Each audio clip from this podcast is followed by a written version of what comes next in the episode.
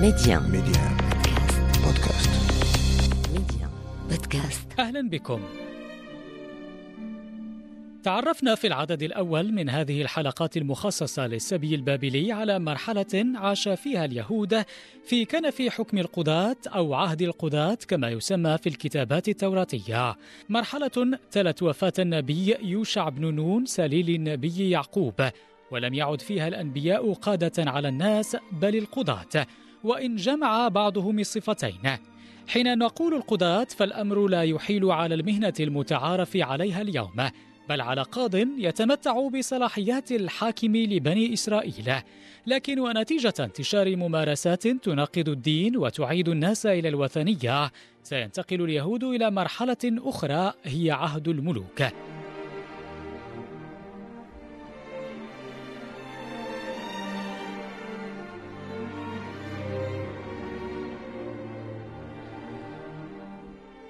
قدم شيوخ بني إسرائيل إلى النبي سامويل طالبين منه تعيين ملك عليهم فكان لهم ذلك.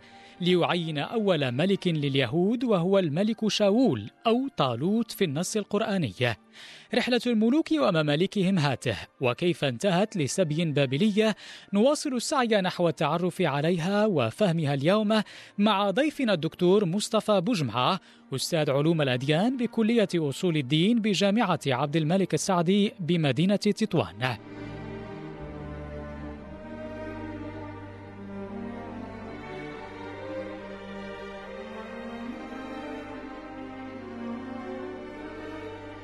إذا آخر ما توقفنا عنده أستاذ بوجمعة هو وصول سيدنا داود عليه السلام لسدة الحكم ملكا على بني إسرائيل وتخطيطه لبناء معبد أو هيكل قبل أن يمنعه الأمر الإلهي من ذلك بحسب النص التوراتي كما ذكرت. إذا في المرحلة الثانية يمكن أن أقول أن قبل الانتقال إلى المملكة مملكة سليمان يمكن درج هذه الملاحظة وأن سياسة التوسع أو سياسة الامتداد لمملكة داوود لم تستطع تماما القضاء على عوامل الانهيار داخل مملكته وهنا ستتفجر ثورة تزعمها ابنه إبشالوم ضده. طبعا إبشالوم هو أحد أبناء داوود الذي سينظم ثورة ضد أبيه داوود. وهذا زاد من تعميق الخلاف أو أسباب الخلاف وأدى إلى تمزق بين مكونات الشعب الإسرائيلي.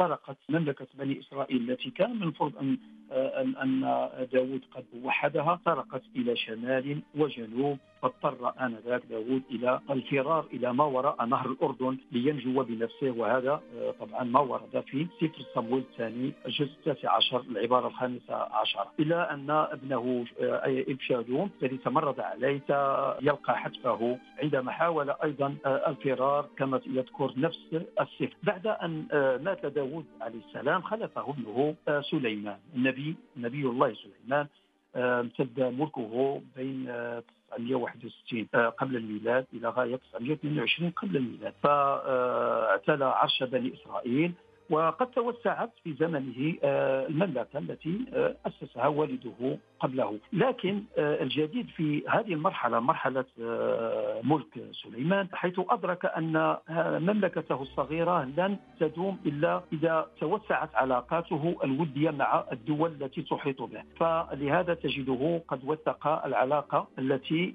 أقيمت في السابق في زمن أبيه. مع ملك سور فتزوج ابنة فرعون مصر أحد ملوك الأسرة الحادية والعشرين. ثم بعد ذلك حدث نوع من تبادل الهدايا مثل ما أهدى له مدينة طبعا هذا الفيلم الفرعون المصري أهدى لسليمان مدينة جازر وهي إحدى المدن الكنعانية التي كانت تقع على الطريق من يافا الساحلية إلى أورشليم. طبعا هذا كله جاء في موسوعة الكتاب المقدس. هنا بدأ سليمان عليه السلام ببناء سور يحيط بجبل الموريا في القدس وهو الذي تذكر أسفار العهد القديم أنه هنا يقع هيكل سليمان وأرض بيدر اليابوسي كما ورد في سفر أخبار اليوم أو الأيام الثاني هنا تشير التوراة طبعا هذه الأسفار تشير أن بناء الهيكل استغرق سبع سنوات واستغرق استغرق بناء قصر سليمان وما يتعلق به ثلاثة عشرة عاما. طبعا هذه أنا أشير إلى هذه الأعمال وهذا الإعمار وهذا هذا فيه إشارة إلى تمركز الحكم واستقرار الحكم والبناء. الملك. طبعا هنا بدأ سليمان عليه السلام يمارس أعمال الحكم فكان هناك دعم لسليمان حتى ينجح في استمرار ملكه. هنا نجد أنه اتسعت دولته لغاية بلوغ نفوذها إلى آه، مملكة بلقيس في آه، اليمن. هنا آه، سليمان ربما نجح في إيجاد حالة من ازدهار اقتصادي للبلاد فحسن الجوار أو الذي عقده مع فرعون مصر عن طريق المصاهرة، أيضا التفاهم الذي حدث بينه وبين مملكة بلقيس طبعا وأنا هنا دائما أعتمد على الروايات التوراتية وإلا هناك روايات أخرى آه، متعددة. طيب آه، آه، عذرا على مقاطعتك دكتور ربما نقيض هذه السياسة التي اعتمدها الملك النبي سليمان عليه السلام ربما هي التي ستؤدي بمملكته أو مملكة أبنائه إلى علاقات سيئة مع جيرانها الأمر الذي سيؤدي إلى مناوشات وصراعات لاحقة. هذا صحيح. فنصوص التوراة دائما هي تشير إلى بداية الضياع السياسي يسمى هكذا ضياع السياسي في عهد سليمان عليه السلام. فبدأ آه، يظهر له خصوم خصوم ينازعونه في آه، الحكم.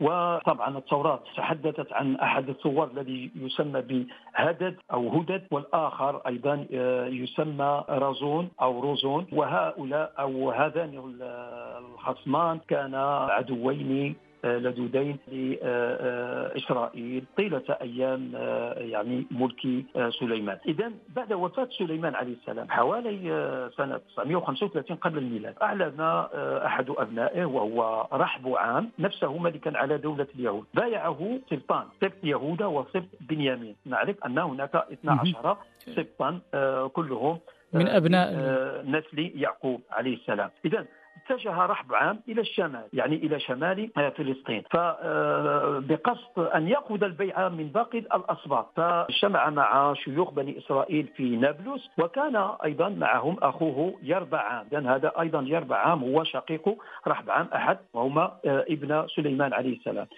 فيربعام كان قد ثار أيضا على أبيه في آه، زمن آه، طبعا آه، سليمان وهرب إلى مصر ثم عاد إلى فلسطين بعد وفاة أبيه. هنا في منطقة الشمال رفض شيوخ الاسباط أن يبايعوا يربعام ملكا وأراد رحبعام أن يحارب أخاه لكن أحد الأنبياء الذي يسمى بشمعية طبعا كان هناك أنبياء يعني من بني إسرائيل لم يكن لهم دور سياسي طبعا أو دور في تدبير الشأن العام ولكنهم كانوا ينصحون الملوك نصحه بعدم الدخول في حرب مع أخيه هنا انقسمت المملكة مملكة داوود وسليمان. طبعا المملكة الموحدة انقسمت إلى مملكة جنوبية اسمها يهوذا وعاصمتها القدس أورشليم وشمالية اسمها إسرائيل وعاصمتها شيكيم نابلس هي نابلس حاليا. لكن متى ستبدأ المشاكل فعليا دكتور بالنسبة لهذه الممالك؟ شهدت السنة الخامسة من آه، حكم آه، رحب عام غزو فرعون. إذا هنا ستبدأ المشاكل. غزا أحد الفراعنة المصريين واسمه شيشينق اكتسح مملكتين هو من أصول أمازيغية حسب الرواية نعم، التاريخية. نعم, نعم صحيح. آه هذا يعني ما يروى طبعا في بعض كتب التاريخ. اذا اكتسح آه، شيشينق هذا وينسب آه، إلى فراعنة مصر أنه اكتسح مملكتي يهوذا وإسرائيل سنة 924 قبل الميلاد بحيث اتخذ غزة مدينة لتجمع قواته ومنها ستنطلق حملات شملت معظم أرجاء فلسطين من شمالها إلى جنوبها، استولى على شكيم نابلس أيضا سيطر على كل المناطق في فلسطين، اذا يعني حالة الصراع بين الدولتين مملكة إسرائيل في الشمال ومملكة يهوذا في الجنوب عجلت بسقوط مملكة آه، آه، إسرائيل التي كانت عاصمتها السامرة على يد الملك الآشوري سيرجون الثاني سنة 722 قبل الميلاد. فاعتقل آخر ملوك آه، بني إسرائيل نفاه خارج فلسطين وأقام آه، أو عين واليا يحكم باسمه في آه، تلك الفترة، أيضا زحف فرعون مصر على مملكة يهوذا التي كانت في الجنوب، احتل احتلها واستمر في زحفه. حتى احتل مملكة إسرائيل التي كانت آه، قد سقطت بيد الأشوريين، ثم بعد ذلك يأتي دور ملك بابل وهو بختنصر الذي أصبح سلطانا على آشور سنة 562 لغاية 505 قبل الميلاد. زحف على فلسطين وطبعا واجه فرعون مصر وهزمه فاستعاد مملكة إسرائيل ثم احتل مملكة يهوذا وقام بالقضاء على آخر ملوكها في آه، أورشليم ودمر وسبى أكثر السكان إلى بابل. آه، بهذا نكون قد استوفينا وقت حلقة اليوم. دكتور بوجمعة شكري موصول لك على وقتك وتوضيحاتك. نعود لإكمال باقي الحديث حول المرحلة التي تلت السبي البابلي في عددنا المقبل. شكرا لكم مستمعينا. موعدنا يتجدد في الحلقة المقبلة. بحول الله إلى اللقاء. Medi1. Medi1. بودكاست. Medi1. بودكاست.